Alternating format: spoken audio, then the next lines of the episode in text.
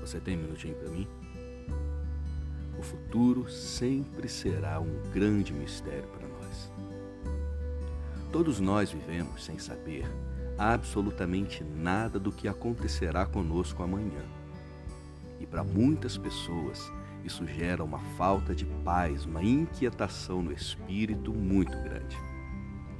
A palavra do Senhor nos diz: clama a mim e responder-te-ei, e anunciar-te-ei coisas grandes e firmes que você ainda não sabe. Não deixe o medo do futuro inquietar o seu coração, mas aprenda a perguntar ao Senhor, que é dono do futuro, o que é que ele tem para a sua história. E quando você aprende a perguntar ao Senhor sobre o seu futuro, o Senhor revela tudo aquilo que ele tem a realizar na sua vida no dia de amanhã. Obrigado por me ouvir e que Deus abençoe muito o seu dia.